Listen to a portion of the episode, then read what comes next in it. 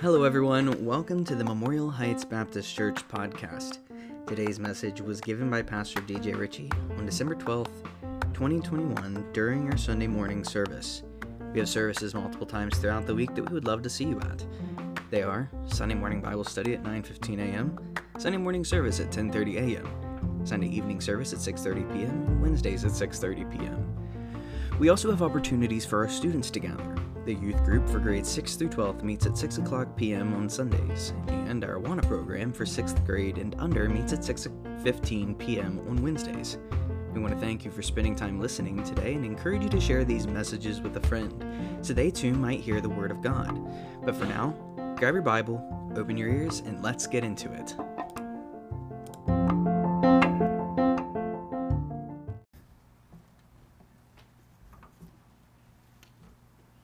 Course, we often think about what earth gained.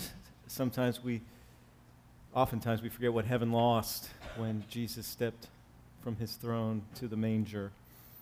And uh, so, a good reminder of that.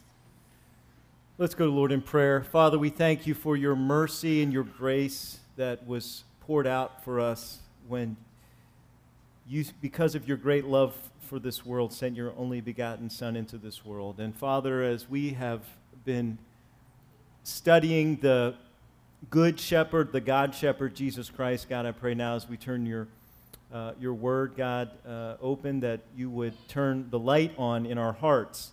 And God, that you would shine the truth of your word into our hearts. Uh, we love you and thank you. We ask this all in Jesus' name. Amen. Turn with me to Psalm 23. Psalm 23.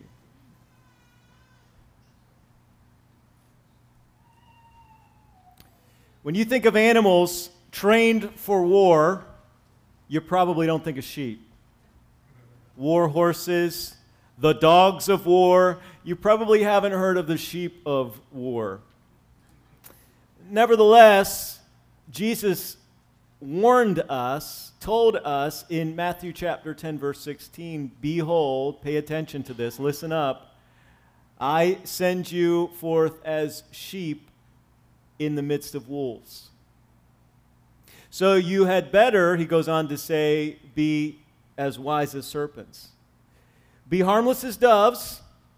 Don't have the attitude or the disposition of a serpent, have the wisdom of a serpent don't have their disposition. Be harmless as a dove, but you are my sheep, and I'm sending you out in the midst of wolves.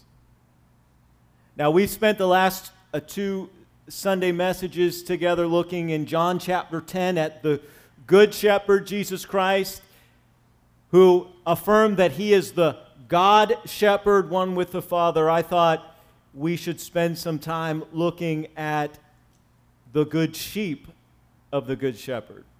What does it mean to be a good sheep?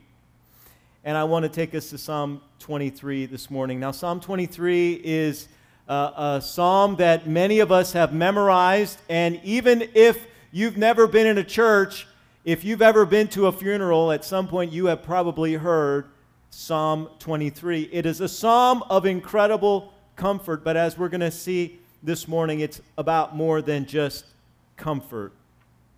We've spent the last several weeks again talking about Jesus as the Good Shepherd, how he protects us as his sheep, how he calls us by name because he knows those of us who have trusted in him and trusted in Jesus Christ. There's a time in my life when I recognized that I was broken, that I was under condemnation. I knew that I had done things I shouldn't do. Even as a five, six year old, I knew I had stolen things, taken things that didn't belong to me. I had lied. I had, I had sinned, and that I was under condemnation, but that because God loved me, He sent His Son Jesus Christ to die for my sin and for the sins of the whole world, John says in 1 John 2 2. And that He rose from the dead and He offered me forgiveness and He offered me eternal life, and I accepted that offer. I became one of His sheep, and many of you, most of you, have as well. And if there's somebody here, who has not become one of his sheep, you can be one of his sheep by accepting the message that I've just presented to you, the message from His Word. And Jesus gave His life for the sheep. He knows each of us by name. We know Him. We saw that from John 10, He unifies His sheep into one flock. We're one family of God in Jesus Christ. He gives us eternal life, and He has us in His hand, and God the Father has us in His hand, and together we have the eternal life guaranteed by the very hands of God. But with great privilege comes great responsibility. And in Psalm 23, David, drawing on his personal experience as a shepherd, begins to contemplate not only the comfort of knowing God as his good shepherd, but the commitments that are therefore required of us as his sheep. And so while we come to this psalm for comfort, as we should, it also needs to speak to us as a public profession, a public commitment of our faith in the Lord and the commitments that we will make as one of his sheep. As we walk through this psalm together, I want to show you three commitments that David makes public professions and commitments of faith in his good shepherd, who we now know as Jesus Christ by name, three commitments of Jesus' sheep. The first one is verse 1 through 3. Let's look at these familiar verses together. The Lord is my shepherd. I shall not want. He maketh me to lie down in green pastures. He leadeth me beside the still waters. He restoreth my soul. He leadeth me in the paths of righteousness for his name's sake. In these three verses, David makes a commitment, and it's the commitment to contentment. I shall not want. Now, I remember uh, when I was uh, living in Scranton one day, I used to, I used to run around Lake Scranton, which was a, a really nice 5K run. Uh, it's just a, a, beautiful place to run. It was one of the only beautiful places in Scranton, uh, if you've ever been to Scranton. But I loved, uh, other, than my, other than my friends, of course, uh, the, the only thing I really liked about Scranton was Lake Scranton, and I used to run there all the time. And I was running uh, out at Lake Scranton one day, and I was praying through this psalm, as I would often do, just meditating on it, praying through it. And I, I began the prayer, The Lord is my shepherd, I shall not want. And I stopped, and I said, Lord, I have to be honest with you. There's a lot that I want. I feel like there's a, wa- a lot of want in my life. And I sensed the Holy Spirit speak to me. It wasn't audible, but it was clear. And the Holy Spirit said to my heart, Is he really your shepherd? Are you really trusting him as your shepherd? See, this is a promise, but it's also a commitment. I shall not, the Hebrew word chaser literally means lack. It will be better translated to us not as want in the sense that we want things. We always want things, right? But the Hebrew means I will, I will not lack. When he is my shepherd, I will be content with what he has given me because I know that I will have everything I need. I shall not lack. Now, David, in these very short verses gives us literally five things that we shall not lack. Five ways that Jesus will meet our needs if we make that commitment to contentment. Now, it's available to you, but the problem is, even though you have it, some of us are not claiming it. Some of us are not relying on it. Some of us are pretending we don't have what God has promised us. And so we're not experiencing the promise. But if I will commit to contentment, David promises, David illustrates for us that Jesus will provide four things. Remember, we have the promise of Philippians chapter 4 that my God shall supply all your needs according to his riches in glory. God does not want for anything. We want, but in Christ we don't lack. Here are five things that we have. Number one, his provision his provision. I lie down in green pastures. I have everything that I need provided for me by God. Now, if you've ever seen sheep in the wilderness, if you've ever seen pictures of sheep in Israel, yes, there are certainly fertile places in Israel that are very uh, recognizable, familiar to us. When we think of sheep, many times we have this European uh, view of sheep where you have these, you know, like the movie, the old movie Heidi, where you've got these, you know, lush fields of green and, and these sheep grazing on the mountains. That's not exactly David's experience as a shepherd. Things are a little different in uh, parts of Israel where green grass is not as far as the eye can see. You have to know as a shepherd where to find the green grass. And green pastures in this culture, in this context, may not look green from a distance, but the shepherd knows where the green is.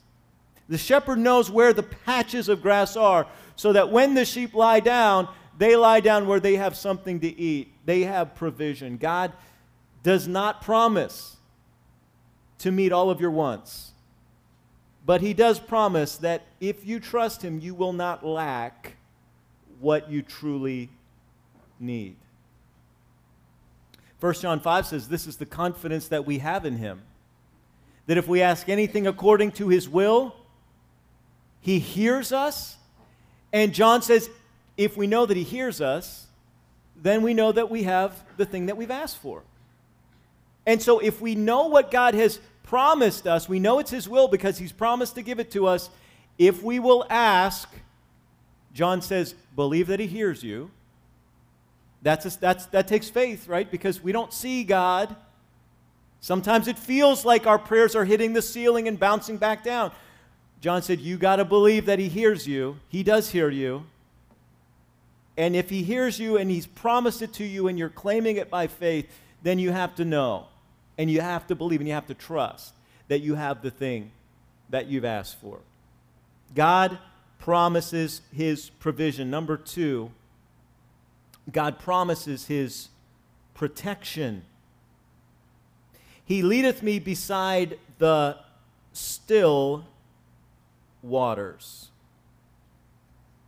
Waters of rest, my Bible notates. Still waters. Do you know that more people die in the desert? More people die in the wilderness from drowning than from the heat? It's true. Because in the desert, in the wilderness, they have a phenomenon known as flash flooding, and it's much more dangerous than the flash floods that we get our little warnings here in, in, in our community on our phones, the flash flood warning. Those you need to take those seriously too, okay? I'm not saying they're not serious.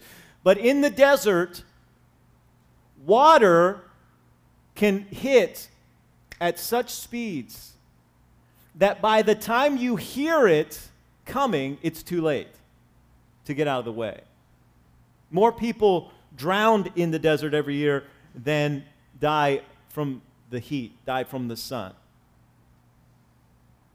What we need are still waters. Water where there's no vibration, there's no danger coming that you can see when you look at the water and you can see that it's vibrating. These are still water. This is places of peace, places of, state, of safety, places where you can lie down and rest. The Lord brings us to places of protection. And here's the promise that we have from the Gospels. Even when the waters aren't still, Jesus has to speak one word peace.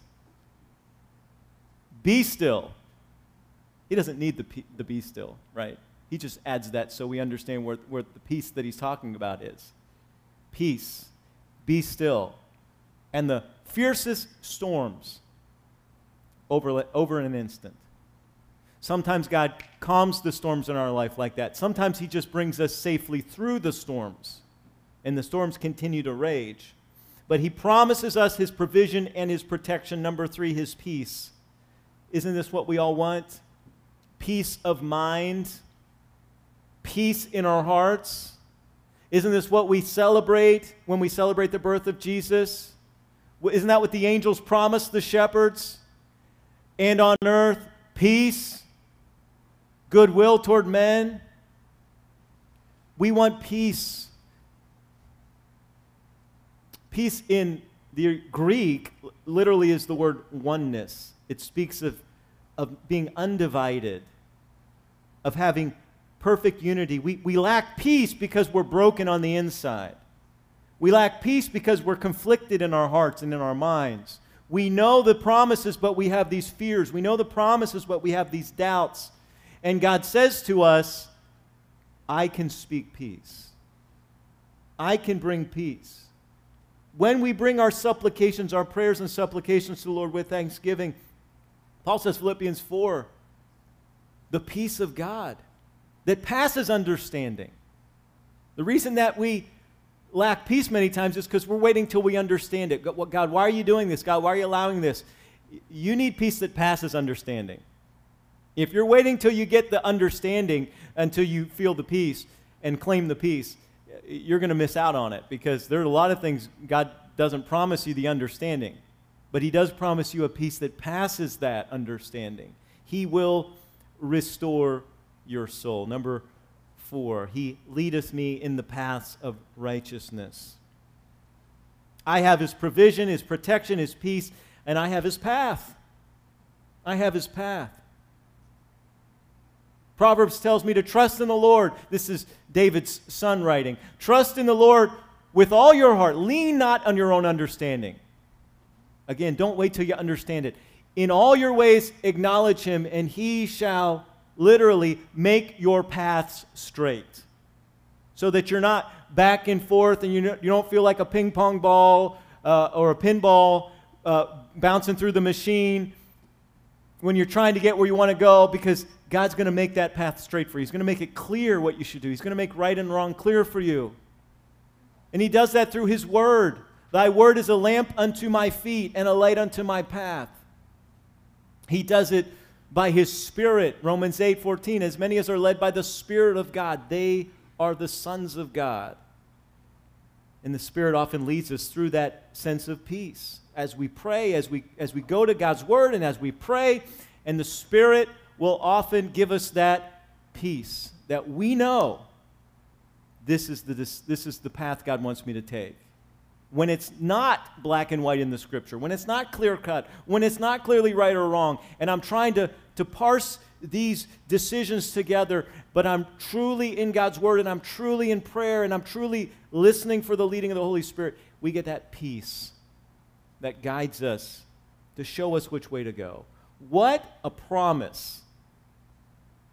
When you come to the crossroads of life, we talked about crossroads on Wednesday night. We looked at Abram at the crossroad, turning points, decision points in life. When we come to those crossroads, sometimes they're on the calendar, we see them coming. Sometimes events happen and we have a choice to make, and all we have time to, do is shoot up a flare prayer, as my friend calls them. But we know we have the promise if any man lack wisdom, let him ask of God. And God gives us the peace and the wisdom and the discernment to make the decision we need to make. Why does he do that? Why does he continue to do that as many times as I've failed him, as many times as I've let him down, as many times as I've needed his discipline in my life because I haven't listened to him and I haven't followed the word and I haven't been in prayer? Notice this next one. He leads me in the path of righteousness for his name's sake. See, I have his paternity. He's my daddy. Tell my son, you have two daddies. You have one on earth, that's me. I get to be your earthly daddy. And because of your decision to ask Jesus to forgive your, your sins and to trust in his resurrection, you have a heavenly father. And you carry his name. I carry his name, not just the Ritchie name. I am deeply loved by God the Father and he has deeply invested in my eternal life through his only begotten Son, Jesus Christ. He's put his name on me. He's adopted me into his family. He has filled me with his Holy Spirit, who is the spirit of adoption and I have his name. And listen, you are as much and more God's responsibility as your own kids are your responsibility. God has taken responsibility for you as his child when he brings you into his family. And he's not going to abandon you, he's not going to fail you, he will discipline you. Confess, right? Testimony time. He will discipline you, but he will not abandon you. You have incredible provision. Are you committed to be content? Are you, are you content with what he has provided? Are you content with how he has chosen to protect you? Are you content with the peace that he's offered? Are you content with the path he's called you to take? Are you content with being his child? Commit to contentment. Number two, commit to courage. Look at the next verses, verses 4 and 5. Yea, though I walk through the valley of the shadow of death, I will fear no evil. For thou art with me. Thy rod and thy staff, they comfort me. Thou preparest the table before me in the presence of mine enemies. Thou anointest my head with oil. My cup runneth over. Listen, we come to Psalm 23 so often to hear what God is going to do for us, but do not miss what God has commanded us to do for Him. You are commanded to commit to be content, and you are commanded to be courageous. It is not an option, it is not on the table for you to take or to leave. It is a command of God to be courageous. I will fear no evil. Paul says to Timothy, God has not given you a spirit of fear. He's given you a spirit. If you are a child of God, God has given you a spirit of power and of love and of a sound mind or, or self discipline. He has given you His Spirit to be able to empower you to do what God's called you to do, to be able to love who God has called you to love, and to be able to have soundness of thinking and self discipline. God has given you the Holy Spirit who's provided that for you. Let me give you five reasons from these verses that Christians must be courageous. Again, commanded by God. Number one, his presence. I will fear no evil, not because I'm a superhero, not because I have uh, a vibranium shield to protect me from all attacks, or I have a healing factor to heal any wound that would happen to be. Not, not because of anything in me, but because he is with me. Thou art with me. Do you know that God is with you? We have the promise of his presence, promise that Jesus Christ is always with me. It's what Jesus affirmed to the church when he gave the church the Great Commission, and he said to make disciples of all the nations, how do you do that? Well, you baptize them in the name of the Father, Son, and the Holy Spirit, and you teach them to observe whatsoever things I've commanded you. And then here's the third thing Jesus said, I need you to do for me. I need you to behold. I need you to focus on this. It's a verb, it's an imperative verb. Behold, lo, focus on this. I am with you always, even to the end of the age. I'm not going anywhere. Hebrews 13, Never will I leave you, Jesus promised us. Never will I forsake you. We have the presence of God. We not only the Spirit of God, not only the Spirit of Christ inside of us, but the presence of Christ with us. He is always with us. Number two, not only his presence, but as we've already mentioned, we have his power. His presence beside us, his power at work inside of us through the Holy Spirit. But here, illustrated, demonstrated, by the rod and the staff of the Good Shepherd. His rod, his staff should comfort me. This rod is uh, another word for the scepter. And there's a play on words that David is using here. Remember, the shepherd became the king, right? The shepherd became the king. Our king became our shepherd. But in both instances, this word rod or scepter can have a double meaning the, the scepter to symbolize the authority of the one who shepherds me. That's what should comfort me. His power, the scepter, the shebet, the scepter of authority that illustrates that he is my shepherd, he is my king. And the shepherd uses both his scepter, his rod, and his staff to protect me and to discipline me. The shepherd will use his staff for both purposes. Sometimes he uses it to bring correction in our lives.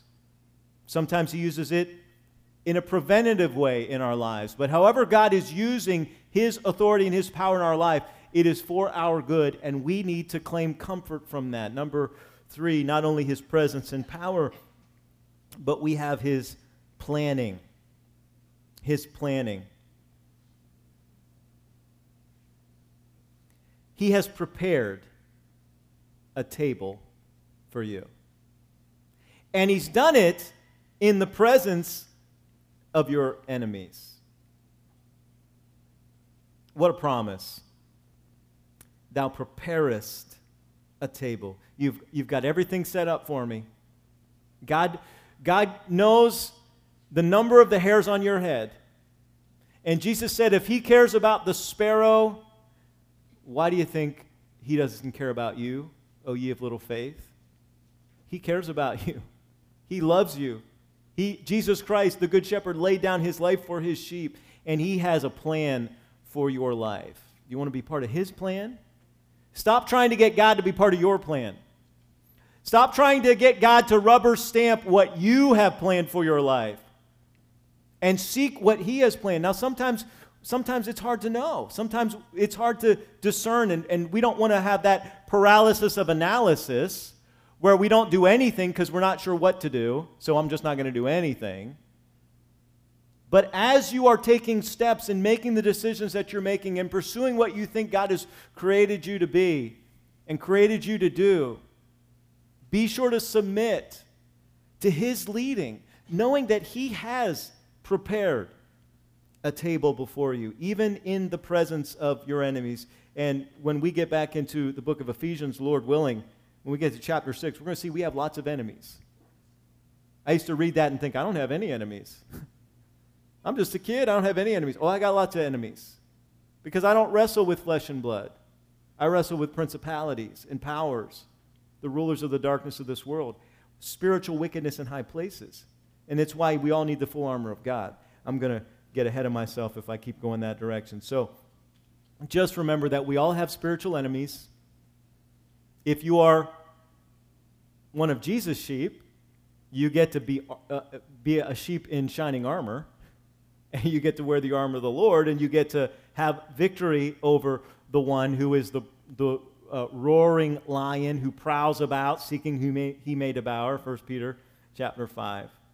But I need to remember that in spite of all the enemies that are set against me, no weapon set, uh, formed against me shall prosper. Because Jesus has already put my enemies to shame. Uh, I want you to turn with me, keep your finger in Psalm 23. I want you to turn with me for a second to Colossians chapter 2. Colossians chapter 2.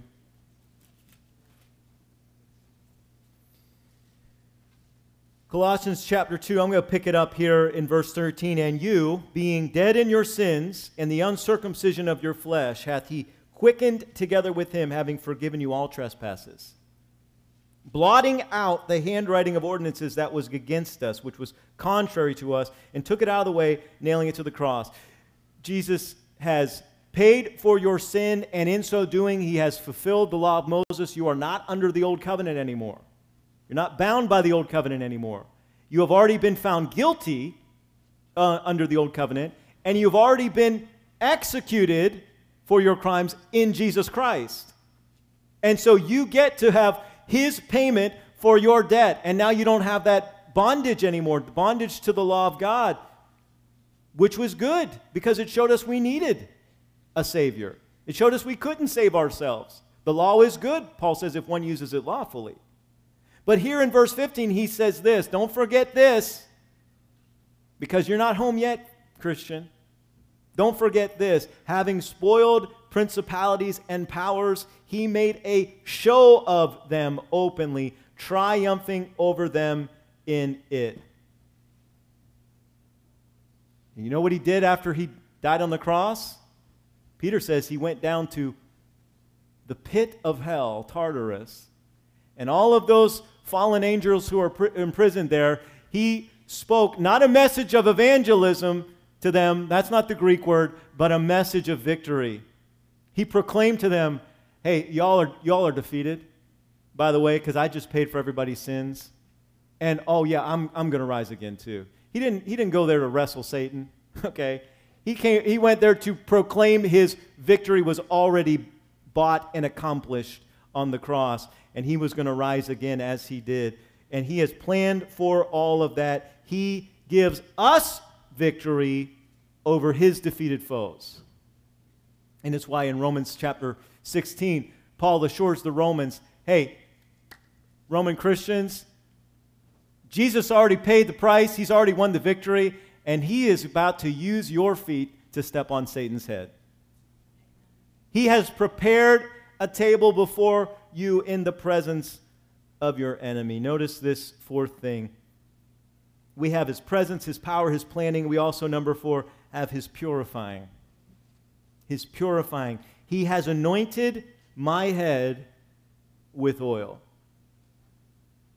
Oil here is symbolic, as it often is, of the Holy Spirit and of the sanctifying of something. Oil symbolic of the Holy Spirit. We talked last week at the end of Hanukkah about what Hanukkah memorializes. Jesus practiced Hanukkah. He spoke an important message in John chapter 10 on the celebration at the feast of Hanukkah in the temple.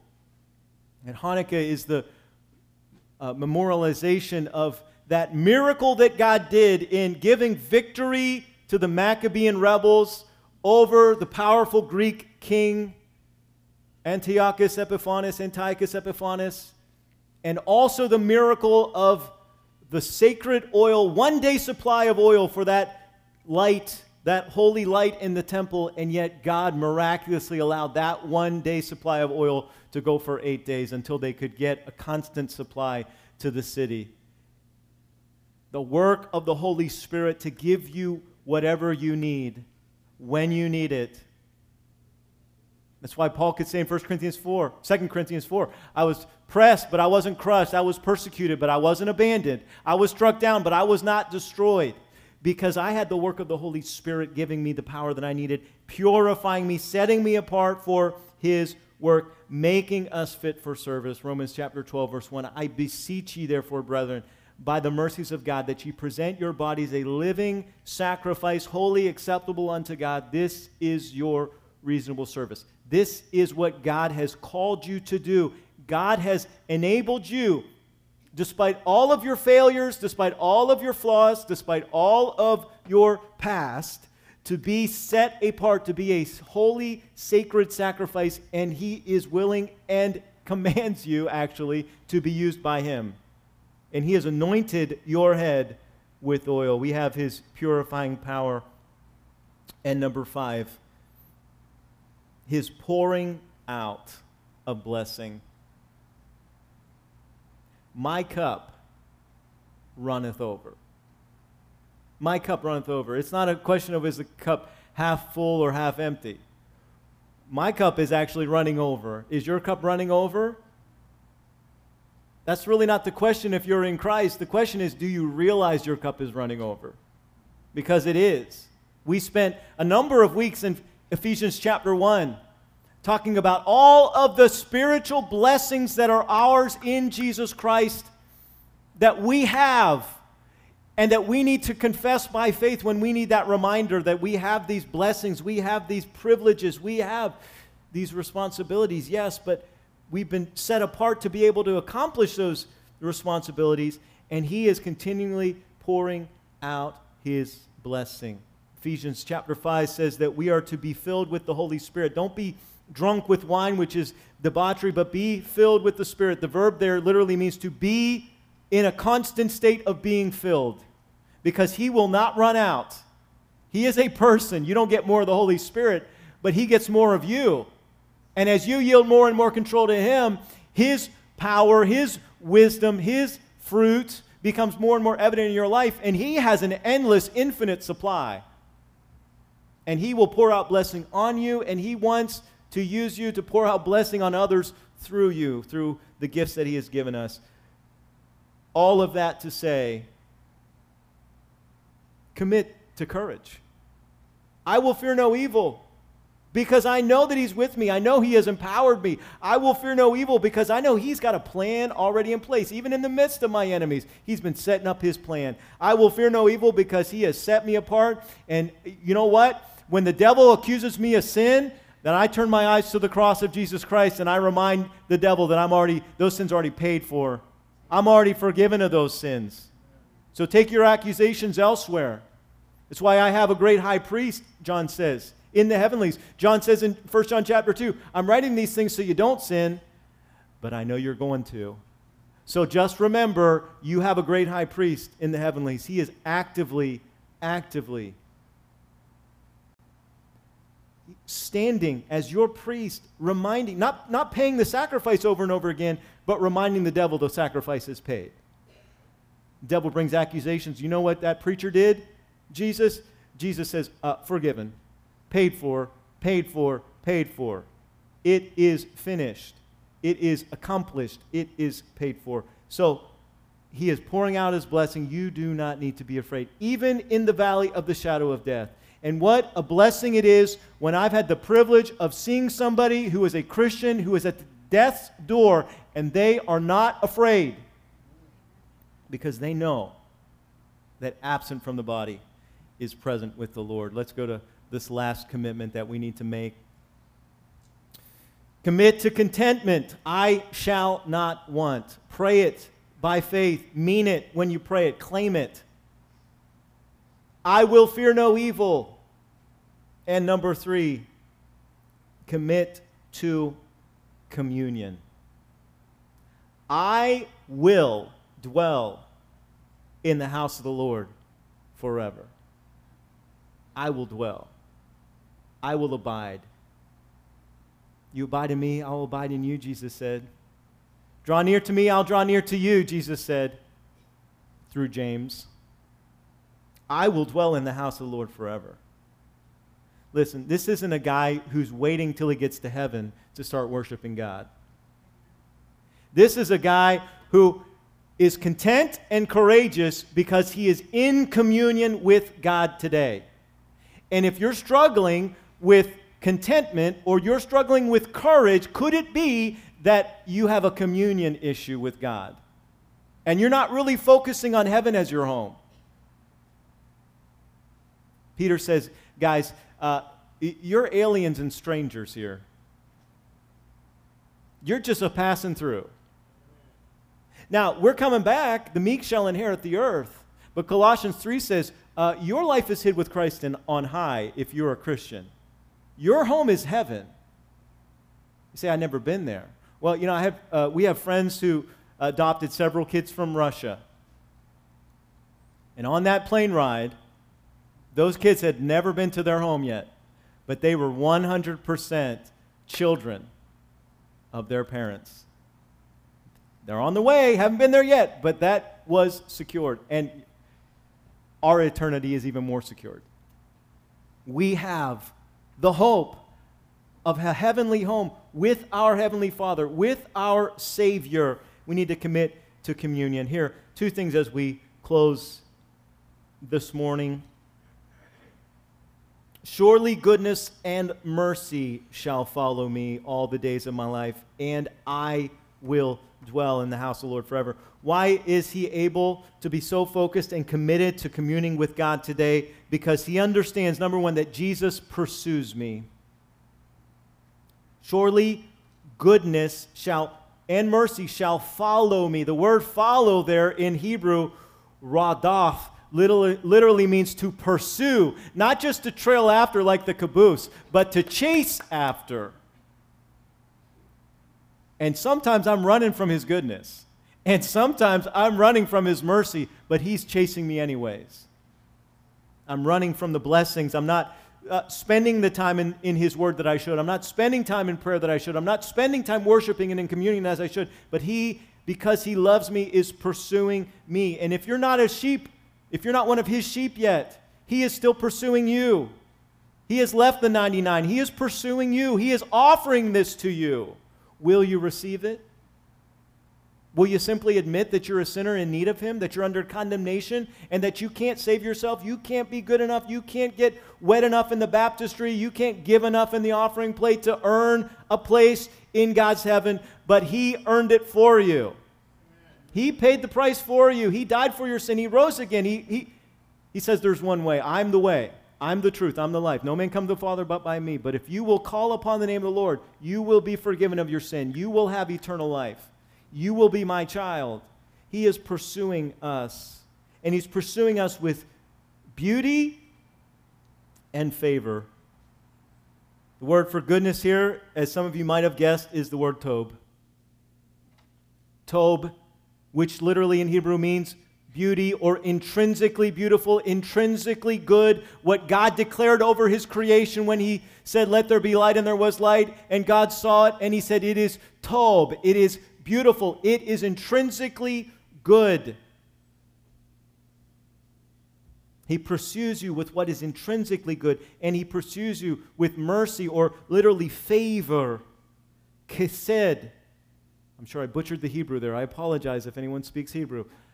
Kesed. Favor, God's, what we would probably in, in English translate as God's grace, his favor on our lives. He pursues us with that favor. And here's the last thing as we close He perseveres. He perseveres. Isaiah 40, even the, even the young get weary. Even the young run out of steam. I'm 48. I don't think I can qualify as young anymore. Maybe middle aged, although I'm starting to stretch that too. I mean, that would be 96. Do I make it to 96? Is that I'm at the halfway point if I do? I could if the Lord tarries. But they that wait upon the Lord shall renew their strength. They shall mount up with wings as eagles. They shall run and not be weary. They shall walk and not faint. Because, see, his strength doesn't run out, his energy doesn't run out. He perseveres. I will dwell in the house of the Lord forever. Will you focus on that today? Will you commit to communing with God beginning today, maybe? Or rededicating it today, I will dwell in the house of the Lord. I will fear no evil, and I will be content and shall not lack, because he is my good shepherd. Would you stand as we close in prayer? God, we thank you for the work that our good shepherd has done. Father, may we be willing to recognize all that you have given us, all that you have promised us, and to make these commitments with David today so that we can enjoy and experience what is already ours in Christ. And Father, if there's somebody here today, somebody watching today, somebody listening to the podcast who does not know you, God, I pray that they would, by the goodness and mercy of God that they've heard from your word this morning, recognize their need to be forgiven and recognize their need for the only Savior that you provided, Jesus Christ. And it's in Jesus' name that we pray. Amen.